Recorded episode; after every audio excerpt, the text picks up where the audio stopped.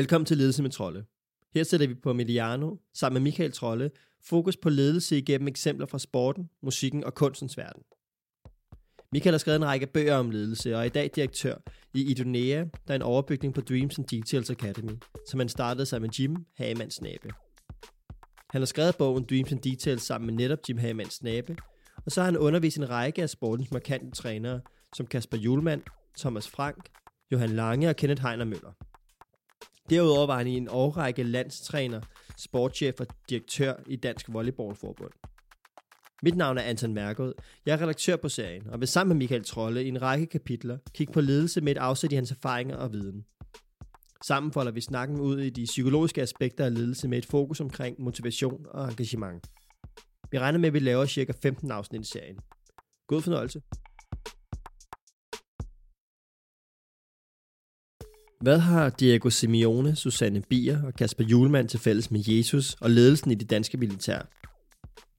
De er alle ledere, men det er ikke i ligheden i jobtitel, vi forsøger at beskrive i dette kapitel af ledelse med trolde. Vi prøver at forstå, hvordan Jesus fik sit følgeskab, hvordan måden man leder soldater i krig, og hvordan Simeones vildskab på sidelinjen er udtryk for den samme grundlæggende ledelsesforståelse. Og denne ledelsesforståelse hedder servant leadership – men hvordan er man en servant leader? Hvis du vil være en servant leader, så handler det jo om, at du skaber en relation til det menneske, du skal være servant leader for. Og at den relation er båret af, at den person, som, som ser dig som servant leader, giver dig retten til at have indflydelse på den livsrejse, som vi også har talt om tidligere, som den her person skal foretage. Robert Greenleaf blev bannerfører for servant leadership-bevægelsen, da han i 1970 udgav essayet The Servant as Leader. Her er lederen servicerende først. Inspireret af Hermann Hesses roman Journey to the East, beskriver Greenleaf sin filosofi som en naturlig følelse mod at ville servicere andre. Servicere andre først. Og kun derigennem vil du få tilladelse til at få indflydelse på dem, du leder. Et af de klareste eksempler er fortællingen om Jesus og den måde, han skabte følgeskab på, ved at hjælpe og både bogstaveligt og i overført betydning ofre sig selv for dem, han ledte og servicerede. Men det kan også godt være alt fra store ledere som Martin Luther King og Nelson Mandela, som det kan være sensei-rotten Master Splinter fra Teenage Mutant Ninja Turtles, der alle på hver deres meget forskellige måde havde en servicerende tilgang til at lede. Altså Greenleaf er jo ham, der ligesom beslutter sig for at konceptuere det. Men i virkeligheden kan man sige, at servant leadership dybest set er baseret i næstekærlig tilgang til ledelse. Altså at ledelse er noget, hvor man leder for dybest set at hjælpe andre med at komme steder hen, de ikke ville kunne komme hen, hvis ikke man satte sig i spidsen for, eller understøttede, eller tog dem i hånden og hjalp dem derhen. Og der vil jeg også medgive, at det, det afhænger meget af, hvor vi er kulturelt i verden. Hvordan man vil også oversætte begrebet servant leadership. Det er der ingen tvivl om. Og man, jeg tror mange steder vil man godt kunne få det til at, at give mening, men, men oversættelsen af begrebet og udtrykket, og de artefakter og de virkemidler, der ligger i det, vil være væsentligt forskellige fra forskellige kulturer i verden. Men hvis vi nu altså bare løftede det op til at sige, at det her handler om i virkeligheden at servicere andre med vores lederskab, således at vi kan hjælpe dem, så er det egentlig rumligt nok. Når servant leadership er drevet af viljen til at ville hjælpe og drage omsorg for den, man leder, kan det godt lyde som en ledelsesform, hvor man bare stryger folk med hårene. Men sådan skal det ikke forstås. For det er med retten til at få indflydelse på den, man leder, at man også nogle gange leder personen i en retning, vedkommende ikke har lyst til, man har brug for. Dog altid drevet af viljen til at ville hjælpe, og med tilladelsen til at gøre det. Servant Leadership-bevægelsen stiller sig derfor i kontrast til det slavende lederskab, hvor ledere netop gennem magt indtager rollen som leder og hvor den, der ledes, nærmest ses som en ressource, der skal anvendes til et bestemt formål, og ikke som et menneske med et potentiale, der kan udvikles. Det, den servicerende ledelsestilgang søger imod, er, at man af den, der ledes, bliver valgt til til at få indflydelse på denne, som en servicerende leder, og aldrig gennem magt. I herren, hvor man nogle gange beskyldes for eller portrætteres som værende powerledende, har man lært at elske denne servicerende og næstekærlige tilgang til lederskabet at når man for eksempel taler med en meget god øh, ven og bekendt af mig, Kim Christensen, som jo har været udstationeret i nogle af verdens brandpunkter som leder af, af, af store grupper af internationale soldater, altså i Afghanistan og i, i Bosnien i sin tid. Han fandt jo ud af hen ad vejen, eller man fandt ud af ved, ved den virkelighed, man stod i de steder der, at man kunne slet, slet ikke få soldater til at følge en, hvis ikke det var både et servant leadership, hvor Kim siger, at man skal elske sine soldater. Ikke? Det er jo sådan lidt, lidt det her med, før, før man kan det, kan man ligesom ikke indtræde i, at skulle være en, øh, de følger. Fordi hvis de ikke føler, at man har en, en næstekærlighed over for dem, og vil gøre alt, hvad man kan for, at de kommer igennem det med det, med det reelle purpose, der måtte være, øh, igennem så vanskelige missioner, som de er i, så lykkes det slet ikke. Altså, du kan ikke presse mennesker igennem det. Det kan godt være, at du kunne det tilbage i tiden øh, i militære operationer, men i det kan du ikke. Det er nødt til at være båret af en meget stor drøm, ambition, en meget stort purpose, og i det følgeskab er du simpelthen nødt til at servicere deres muligheder for at øh, i virkeligheden at træde ind i de roller, der måtte være for dem som værende meningsfulde i forhold til den operation, de skal udføre. Og derfor er, kan man sige, mandatet for en soldat meget vigtigt, fordi mandatet er i virkeligheden det, der tillader, at du tør og, og, og kan og vil i de her missioner. Øh, det er ikke, at du bliver udkommanderet til det. I herren har det servicerende lederskab måske et ansigt, hvor den i sporten eller kunstens verden har helt andre ansigter. Men fælles for dem alle er, at bag de forskellige ansigter gemmer sig en fælles filosofi, der kendetegner en servicerende leder. Og det han så gør, Greenleaf, det er jo, at, at han beskriver, hvad det er, andre skal se hos en, for blandt man bliver valgt til. Altså, hvornår er det, at man fremstår som den ledelsesmæssige autoritet, som øh, andre siger, jeg vælger dig som min servant leader på min rejse videre ud i livet, fordi jeg kan se, at du er sådan her.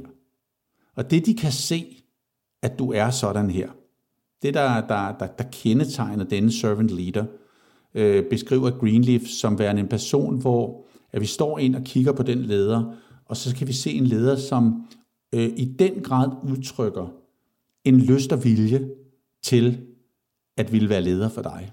En lyst og vilje til at hjælpe dig og indtræde i den her indflydelsesrige position, der gør, at vi sammen sikrer, at du kommer det rigtige sted hen. Så det er ligesom det første, han siger, det skal man simpelthen kunne se.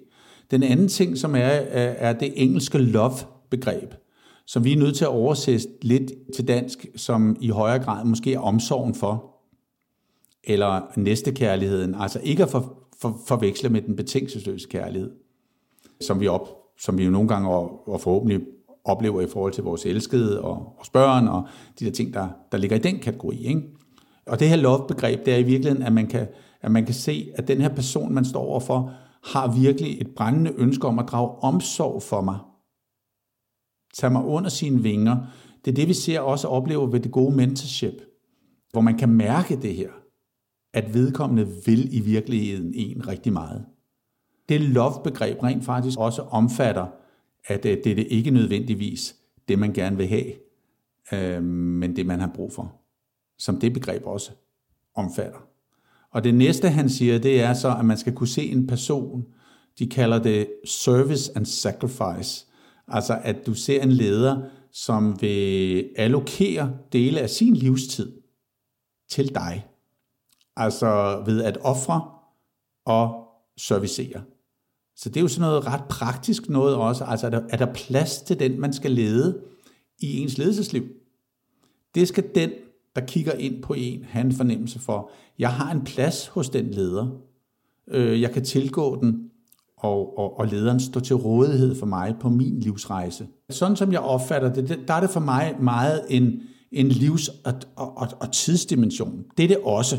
Altså det her med, vi har et liv, 80-100 år, vi to Anton sidder og laver det her. Vi offrer noget af vores tid i et fællesskab for at skabe noget sammen, som giver mening for os, Forhåbentlig giver det mening for andre, og hvis det giver en lille smule kærlighed tilbage til os, så understøtter det vores lyst og motivation for at gøre mere af det, og vi føler også, at vi stiger lidt i selvværd. Men vi bruger noget af vores liv på det. Den tid, vi sidder og bruger her, får vi aldrig igen.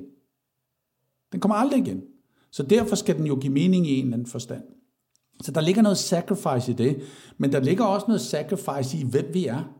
Fordi når du går ind i en ledelsesrolle, i en relation med et andet menneske, så bliver det jo noget meget tæt, noget intimt, noget, noget, noget meget self-determination-agtigt øh, i, i det. Og, øh, og der ligger en, en offring i det også, øh, som er, er markant. Så det, så det er også noget med at, at opoffre sig selv i det, som ikke bare er en, en sådan en tidskomponent, men også noget med, at man, at man giver noget af sig selv. Og det er jo det, som jeg også siger, at jeg synes jo, det var fejt nogle gange, hvis man stod på sidelinjen, og ikke var fuldstændig nøgen, og gav sig selv med hud og hår, i man ville vinde med sit hold, for eksempel. Fordi man egentlig gerne lige ville spille det der sikkerhedsnet ud, at hvis vi ikke vinder, så er det ikke så vigtigt for os. Altså, så går det nok alligevel, og det er jo kun sport. Og... Nej, men man, man, man, man gik ind med alle sine ressourcer, med hele sit potentiale, i nuet, for at skabe det her sammen med andre. Koste hvad det vil. Dø om så det gælder. Agtigt, ikke? Øh, og det ligger jo også lidt i det her sacrifice. Det man gerne skal kendetegnes ved som leder, er altså viljen til at ville hjælpe og servicere andre. Og en stor portion omsorg og næstekærlighed. Og så også det her med at ville ofre dele af sig selv i rollen som leder. Og når man opfylder, opfylder de tre begreber, altså det er i virkeligheden det, som den person, der skal ledes, ser, så vil personen vælge dig til som den ledelsesmæssige autoritet, der har retten til gennem indflydelse at føre dig, understøtte dig, hjælpe dig ud i din, dit videre livsforløb øh, som leder.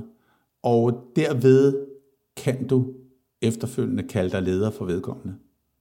Men det er i virkeligheden noget, som du er blevet udvalgt til. Når dem, der skal ledes, ser disse elementer i dig, så betyder det ikke så meget, i hvilken branche eller kontekst du er i. For du bliver valgt til på baggrund af din store lyst til at hjælpe dem. Derfor ses servant leadership i mange brancher. Både når Diego Simeone beder sine spillere gå i krig for ham på fodboldbanen i Madrid, og når Kim Christensen helt bogstaveligt gør det med sine soldater i verdens brandpunkter. Altså hvis man skal give et eksempel på, hvornår man kan se, at folk udøver servant leadership, så vil man kunne se anekdoter eller historier i alle, i alle brancher, i alle domæner.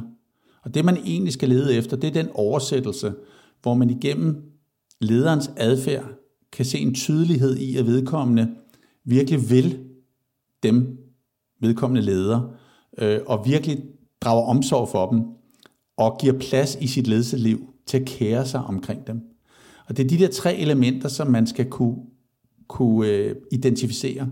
Så hvis man skulle lave en test på det her, så skulle man jo egentlig bare kigge ind på lederne, og så skulle man se deres adfærd, så skulle man sige, okay, jeg kan godt forstå den her adfærd, fordi den er sådan domænespecifik, ikke? Øh, Jürgen Klopp i Liverpool, eller Wooden i basket, som vi har talt om. Vi kunne også bare sige Kasper Holten på det kongelige teater, Kim Christensen, øh, dronningens ceremonimester nu, der har været i de værste brandpunkter i Afghanistan, Kasper Julemand, vi kunne nævne rigtig, rigtig mange. Jeg er sikker på, at hvis man tog et filter ind over og sagde, udøver de servant leadership, så vil de alle sammen gøre det på forskellige måder, men disse tre elementer, will, love, service and, and sacrifice, de er alle sammen til stede. Og det er jo lidt ligesom, da Jim Herman Snape og jeg skrev Dreams and Details og kiggede ind i det her, så udnævnte vi egentlig disse dele af sportens lederskab som det generiske bagtæppe, eller det generiske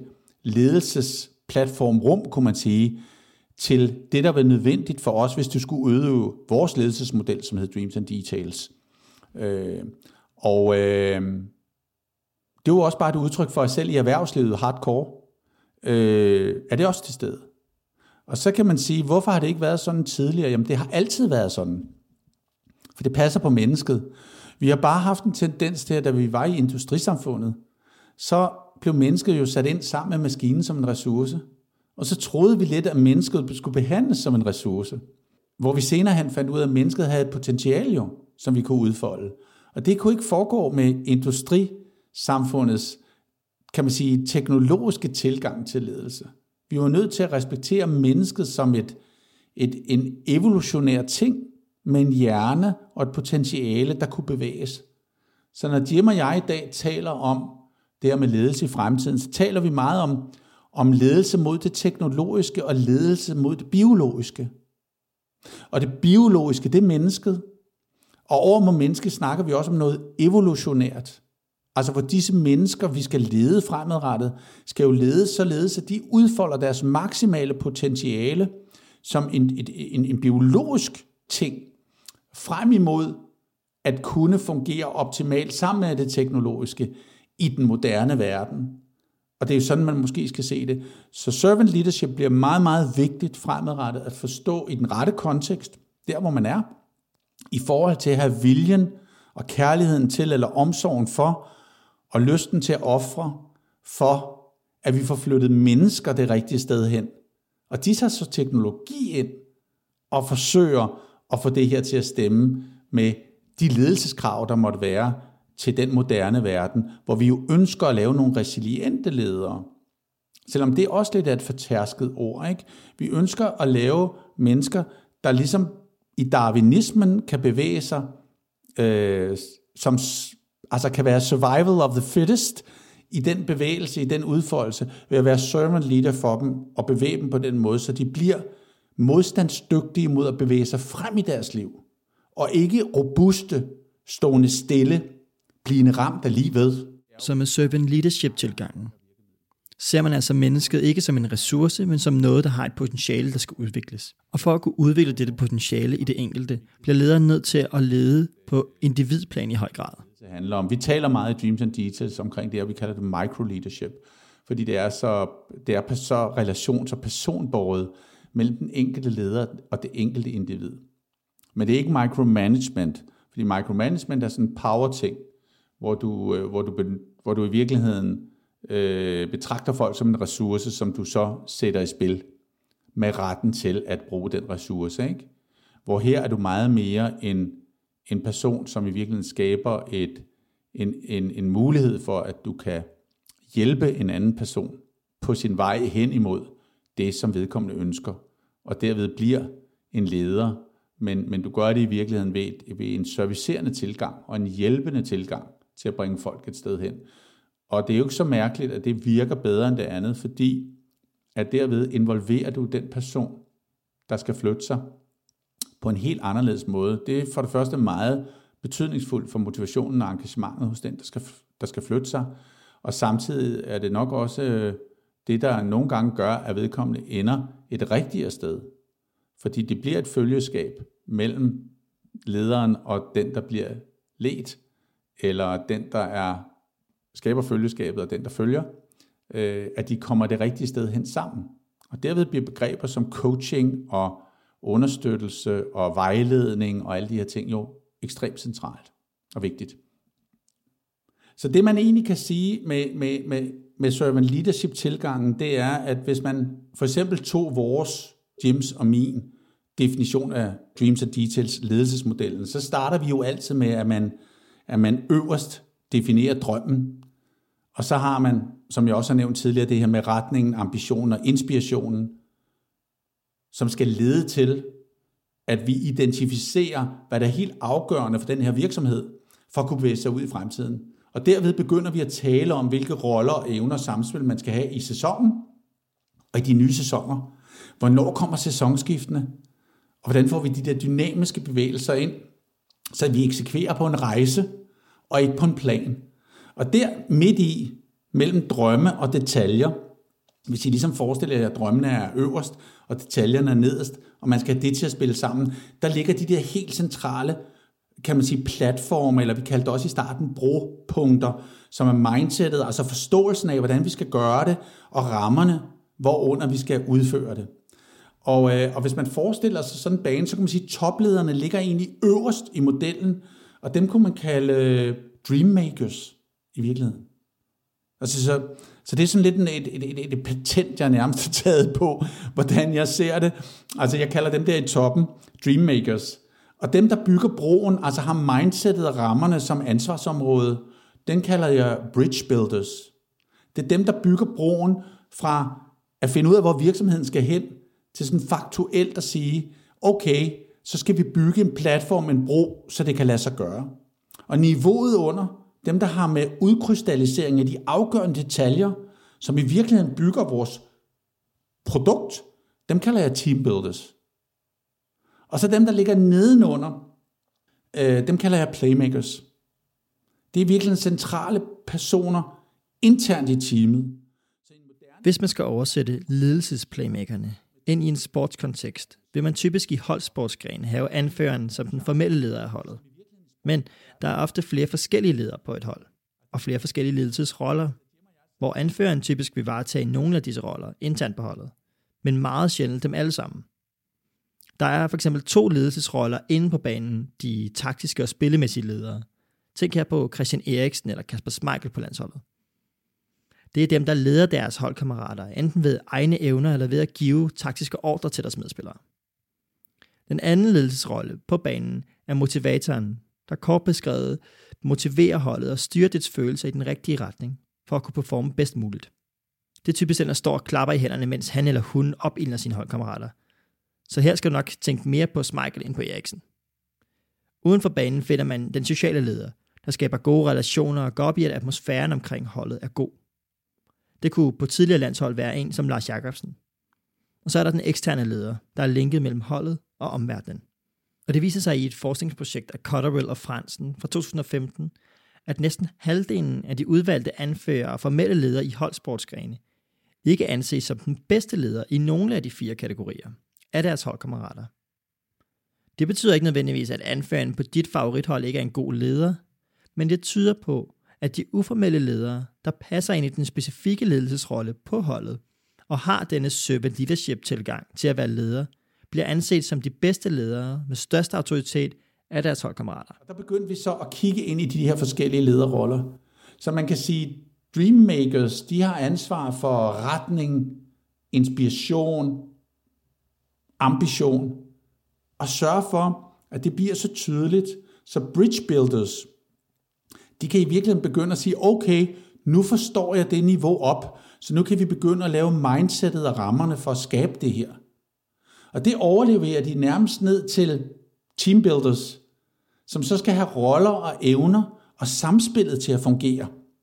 I det mindset, i de rammer. Så de skal skabe de hold, du skubber ind i de rammer, der tænker den måde at spille spillet på. Og det, det er det teambuilderne skal. Og så skal playmakers, det er jo dem, der laver træningen og metoderne og den måde, vi gør det på. De skal jo så hoppe ind på banen med, med teambuilders på sidelinjen som, som coaches, ikke? Skal de andre hoppe ind på banen sammen med de øvrige spillere, og så skal de spille det der helt fantastiske spil, som jo hele tiden er mindsetet spil inden for de givende rammer. Og hvis det spil bliver udfoldet på den rigtige måde, du ved, med, med hele tiden en, en udfoldelse og en forandring, men inden for mindsetet og rammerne, så rammer vi ambitionen på et eller andet tidspunkt med det produkt, vi har. Og så skaber vi det, vi kunne kalde en vindende position, eller vi laver et winning window, som kan forløse det, som retningen og ambitionen i virkeligheden er udgangspunktet for, når vi definerer, vi vil gerne forløse den her drøm til slut. Det er sådan, det er tænkt. Og, øh, og derfor de der fire ledertyper sjovere at lege med, ikke? altså Dreammakers, Bridge Builders, Team Builders og Playmakers. Så uafhængigt af din specifikke ledelsesposition på banen eller i virksomheden, viser det sig at være med en servicerende tilgang til lederskabet, at du får størst mulig samhørighed i dit følgeskab med den, du leder. Det skal i virkeligheden gennemsyre alt. Du kan ikke indtræde i en specifik lederrolle, uanset hvordan den ser ud, uden at være sådan som menneske. Fordi så bliver du ikke valgt til. Men når du så træder ind i det rum, du skal være leder, så er det ret vigtigt at vide, at det er situationsbestemt. Det er rollebestemt der, hvor du er. Der er en kæmpe forskel på, for eksempel hvis vi tager i sportens verden, ikke? Er du topleder og sidder som præsident, eller som formand i en klub, eller som formand for bestyrelsen i et børsnoteret fodboldselskab? Er du sportschef og sportsdirektør, der skal sikre det sportslige, det faglige, det, det længereværende perspektiv? er du head coach, som skal sikre, at vi vinder i sæsonen, at vi vinder kampene fra søndag til søndag med det hold, vi nu engang har, uden at vi i virkeligheden ved, om vi selv vil være en del af det hold fremadrettet, for der kan ske så mange ting. Øh, det kan også være i sæsonen, at vi bliver gode, og så næste år bliver der solgt fem spillere, og så skal vi pludselig lave et helt nyt hold.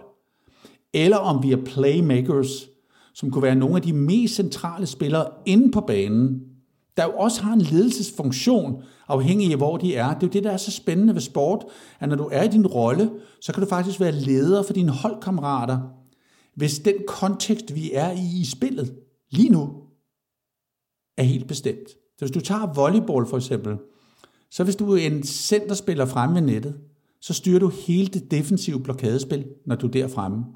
Og når du så roterer i volleyball og kommer ned bagved som centerspiller, så bliver du oftest hævet ud, og så kommer liberoen, der er forsvarsekspert ind, og leder forsvaret i stedet for dig. Så som spillet udvikler sig, der indtræder spillerne jo i forskellige roller. Ligesom at Christian Eriksen spiller midtbane for Inter i øjeblikket, jamen så indtræder han i en rolle, og de skulle meget gerne følge ham, lige præcis der, hvor midtbanespillerens taktstok, sættende, kan man sige, hele musikstykket op på det tidspunkt er vedkommende. Og når den så kommer frem til angriberne, så sker der måske noget andet. Så overtages det af nogle andre. Og det at forstå de ledelseslag, det har vi været ret dårlige til. Vi tror, at ledere de skal kunne det hele. Så i min optik begynder der altså at gå op i en høj enhed nu. Vi starter med et grundprincip, der hedder servant leadership. Det er en måde at være menneske på, en tilgang til at ville sørge, servicere andre med vores ledelsestilgang. Så tager du det med ind i dit specifikke rum, hvor du så finder ud af, hvor på Dreams and Details, vil vi sige, ledelsesmodellen, udøver du dit lederskab. Hvor på den bane spiller du? Hvis du er topleder, så spiller du på banen omkring drømmen. Hvor skal virksomheden med retningen? Hvad for en ambition har vi? Hvordan skal shareholders og stakeholders føle os som en inspirerende virksomhed at være sammen med? Og hvordan synes vores medarbejdere, det er fedt at være med på rejsen? Men det her er jo vanvittigt stor forskel i lederrollen til, hvis du går ned på teamledelsesniveau og skal effektuere på roller og på relationer og, og, og på samspil og på, på evner, fordi nu skal vi udvikle et helt nyt softwareprojekt, øh, eller et helt nyt softwareprodukt på cloud, som, øh, som Jim jo lavede i SAP. Og det, og, og det er vigtigt at forstå. Så, så, så, så ligesom for, hvis, hvis vi skal gøre det nemt for folk at tilgå noget, der er så svært som lederskab, så handler det måske i første omgang at overgive sig til det faktum, at de ting, der ligger i servant leadership, det er måske den generiske tilgang, som er gældende for alle. Den kan du simpelthen ikke slippe udenom. Så fører du den ind i din kontekst, dit domæne, og så finder du ud af, hvilken ledelsesrolle spiller jeg i det domæne. Er det volley, fodbold, er det SAP i Tyskland, eller Jim Hammans Nabe i Mærsk og Siemens nu? Hvor, hvor er jeg på banen? Så træder du ind som den optimale servant leader der, identificerer, hvad servant leadership betyder i den rolle, og så udøver du dit ledelseskab, eller undskyld, dit lederskab i den rolle, øh, svarende til de forventninger om, at det er den plads, du spiller på banen. Øh, på den måde kan man få styr på det, og derfor bliver ledelse ikke bare sådan noget generelt noget. Vi kan godt snakke om, at der måske er en, en, en menneskelig generisk tilgang til det, men vi kan ikke bare sige til alle ledere, jamen ledelse er sådan her, så held og lykke med resten af dit ledelsesliv. Gør det bare på den måde. Sådan er det jo ikke.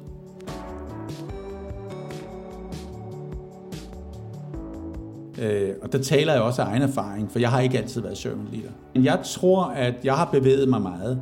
Jeg tror, jeg var meget en power leader i starten. Det var også for at beskytte mig selv lidt. Jeg husker første gang, jeg overtog Holtes hold, havde jeg jo selv spillet på holdet, så jeg skulle faktisk være træner for nogen, jeg selv havde spillet for. Eller spillet sammen med. Og det tror jeg, de synes var, var, var ret kompliceret. Fordi jeg var jo nødt til at dybest set opsige nogle venskaber og træde ind for at skabe mit ledelsesrum. Men jeg gjorde det også øh, meget sådan powerbestemt. Det var Michael, der, der bestemte, hvordan tingene skal være. Men jeg tror også, jeg under det havde nogle elementer af det her servant leadership. Men nok også meget den brutale version af det faktisk. Jeg tror faktisk, jeg hjalp rigtig, rigtig mange spillere steder hen, hvor de ikke ville være kunne kommet hen, hvis ikke vi havde gjort det sammen. Det er jeg ret sikker på. Og jeg tror, at deres relation til mig formede mig som leder. Og uden dem var jeg ald- havde jeg aldrig nogensinde kunne være på den der ledelsesrejse. Jeg har jo været forskellige steder, fordi jeg har både været helt nede og være, kan man sige, playmaker, og selv været anfører for landshold, og så blev jeg head coach i Holte, og det var jo dybest set sådan en teambuilder.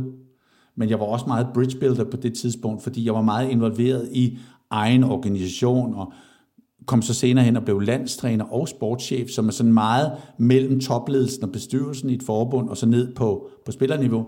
Og så var jeg helt oppe at være CEO, øh, og ligge og drive hele organisationen, øh, sammen med en meget dygtig co-CEO nærmest, som hed Peter Morales, som havde hele udviklingsdelen, øh, ret interessant konstruktion, som jeg synes var ret vellykket. Men det er måske også noget med at have en eller anden form for ærlighed i forhold til sit eget lederskab, fordi det kan godt være, at man ikke skal spille på hele banen. Altså min ambition var ikke at spille på hele banen.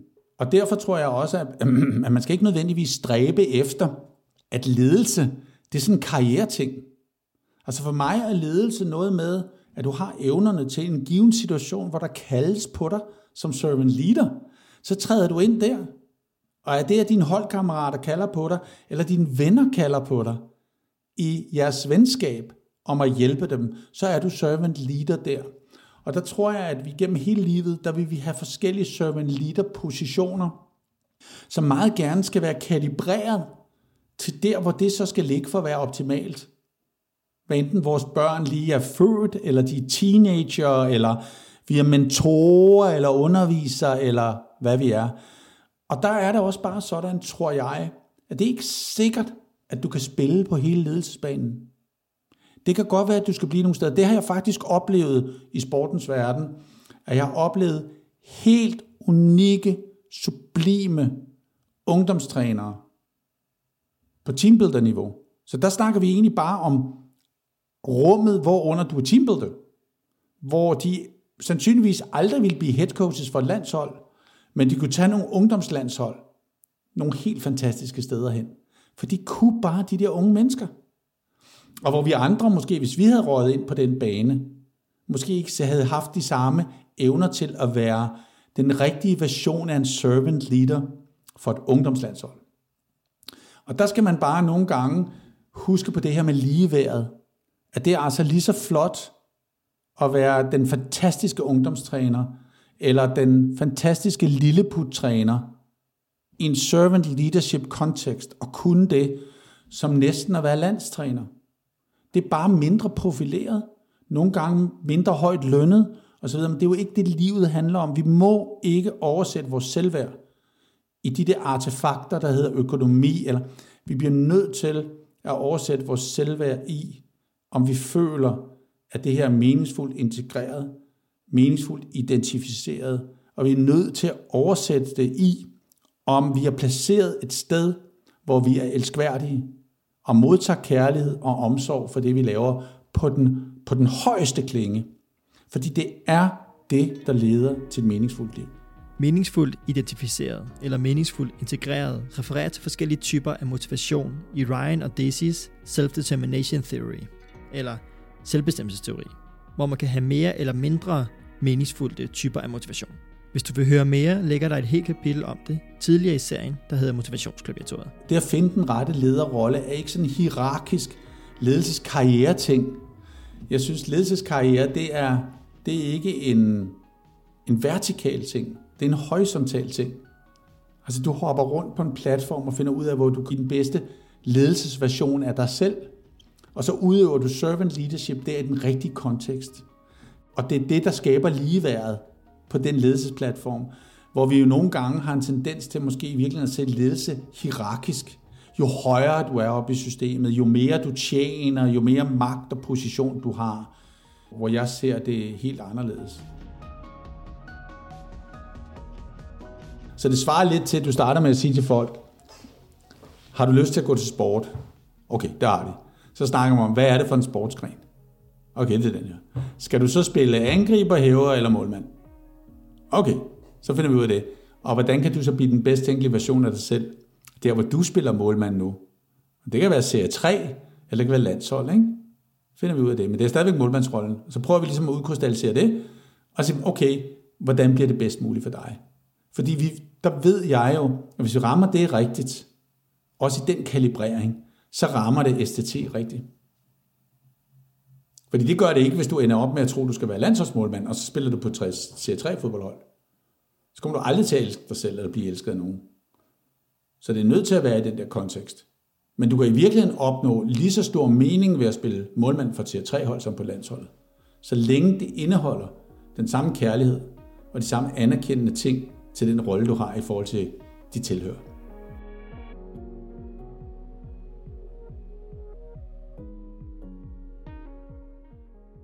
Så hvis vi for eksempel tilgår den, kan man sige, generiske servant leadership præget tilgang til ledelse og prøver at oversætte den til, hvad, hvad det betyder øh, inden for de her forskellige ledelsesroller, som vi jo har talt om, kunne være playmakers, bridge builders, team builders, playmakers, øh, så er det jo rent faktisk, at vi, når vi kigger ind på de lederroller, ser dem rigtig placeret i systemet. Så når du ser en, en teambuilder for eksempel, så ser du måske en, en coach for et team.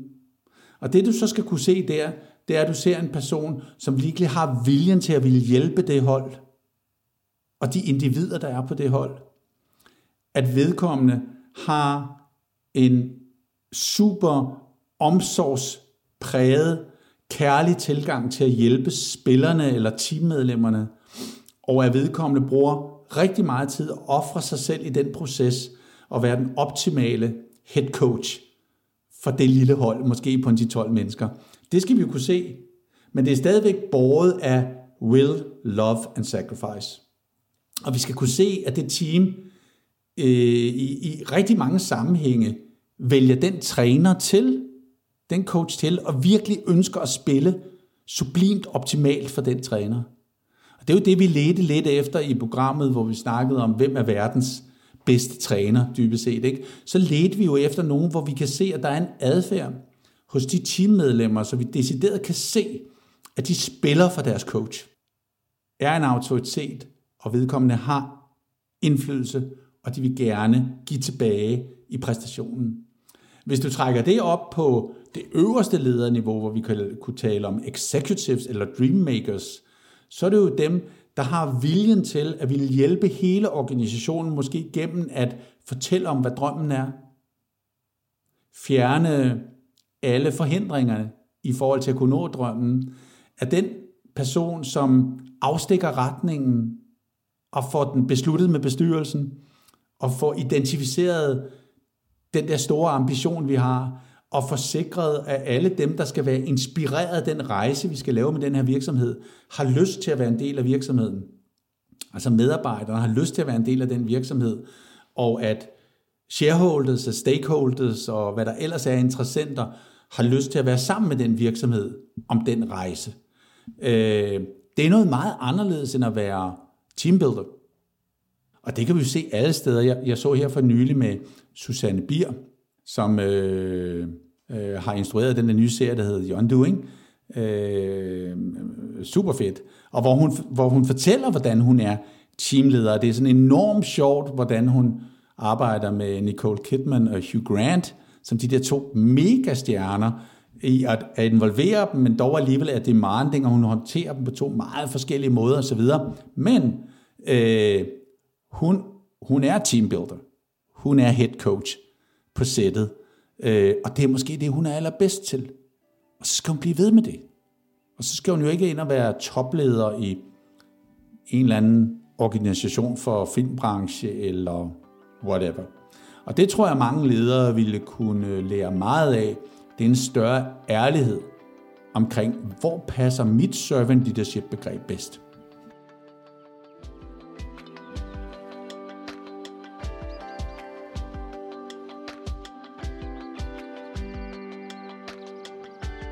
2016 mødes Michael Trolle og Jim Hamann Snabe for første gang, fordi de skal lave et kursus om high performance for CBS.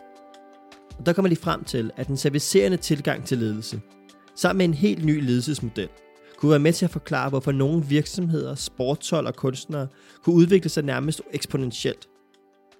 Derfor gik de i gang med at udarbejde Dreams and Details ledelsesmodellen.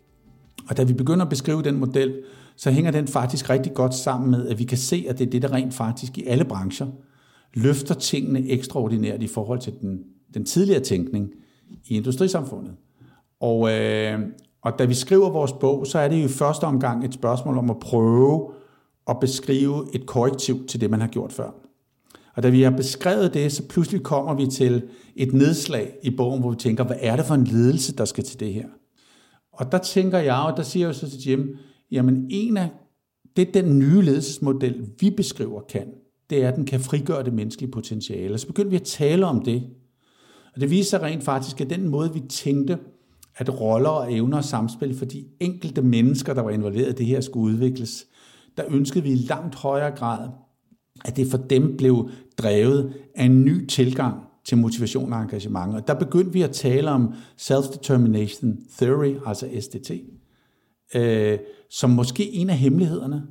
Altså det her med, at vi frisatte potentialet på en ny måde, fordi vi drev mennesker gennem en rejse, hvor motivation og engagement var understøttet af en identificeret og integreret motivation. I højere grad end en ekstern motivation, hvor det var et belønningssystem, der afgjorde, om du var drevet af det her. Og det i virkeligheden kunne være det, der var forklaringen på, at den her ledelsesmodel, den var øh, meget, meget, meget stærkere til dels at ramme rigtigt ud i fremtiden, men også at ramme meget højere ambitioner i fremtiden, fordi vi frisatte menneskeligt potentiale på en ny måde.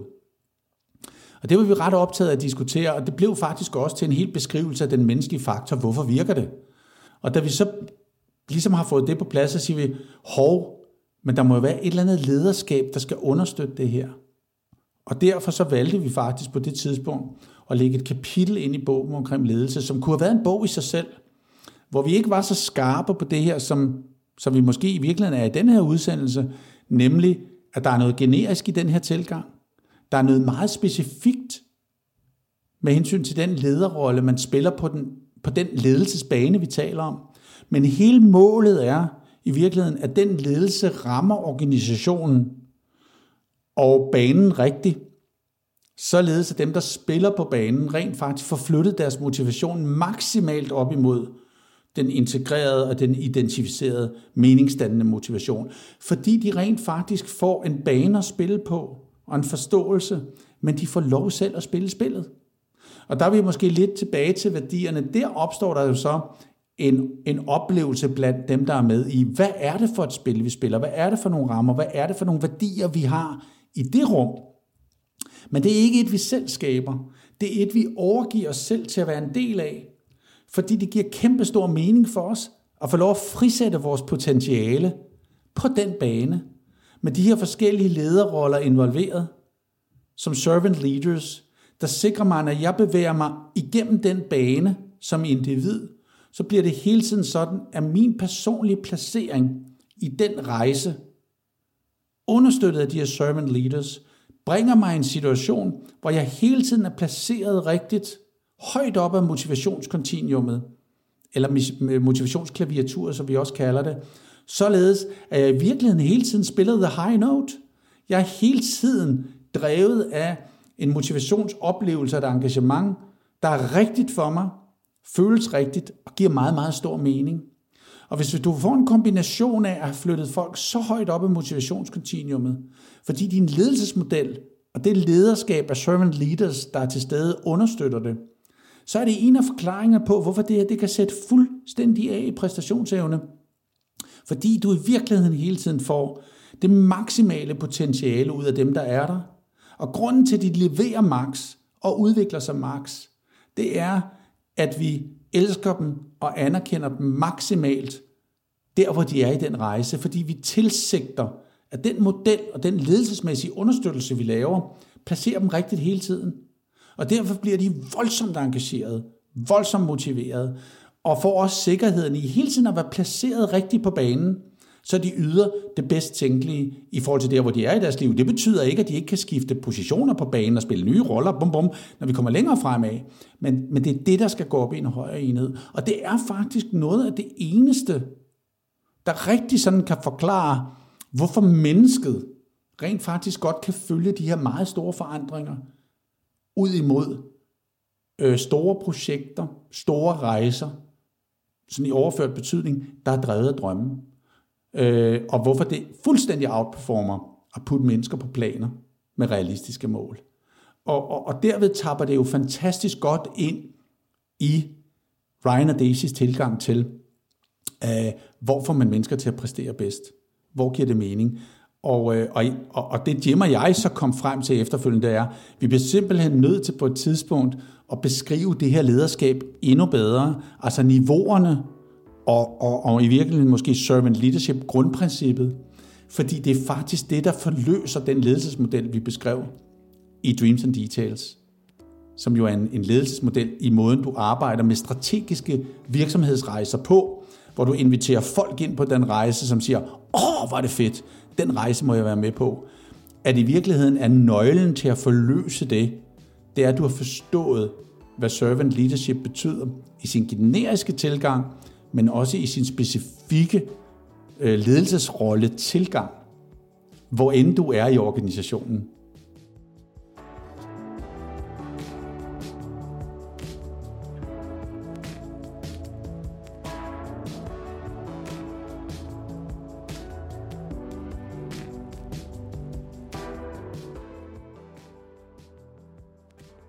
Så når teambuilderen Kasper Julemand siger, Altså, at han er lige så optaget af at udvikle mennesket, som af at udvikle spilleren, er det et udtryk for viljen til at ville hjælpe sine spillere ikke kun på banen, men i livet generelt. Og når Diego Simeone siger, at hans hold tabte, fordi han ikke havde lagt den rigtige taktik, er det et udtryk for kærlig, omsorgsfuld beskyttelse af sine spillere. Og når en officer går med sine soldater i krig, viser denne en vilje til at ofre sig selv for sine medarbejdere. Alle sammen vil de blive set af dem, de leder, som servicerende ledere, der har viljen til at ville servicere, viser omsorgen for den, de leder, og viser, at de vil ofre dele af sig selv for at kunne hjælpe den, de leder. Hjælpe den, de leder først.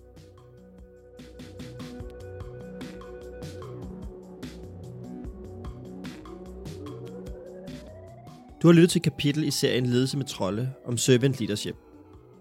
Vi regner med, at vi laver i alt 15 afsnit i denne serie. Hvis vi vil være i stand til at inspirere dig, så håber vi, at du fortæller andre om serien og dele budskabet på de sociale medier. Mit navn er Anton Mærkod. Jeg er din ydmyge redaktør. Må jeg sige tak, fordi du har lyttet med. Vi høres forhåbentlig ved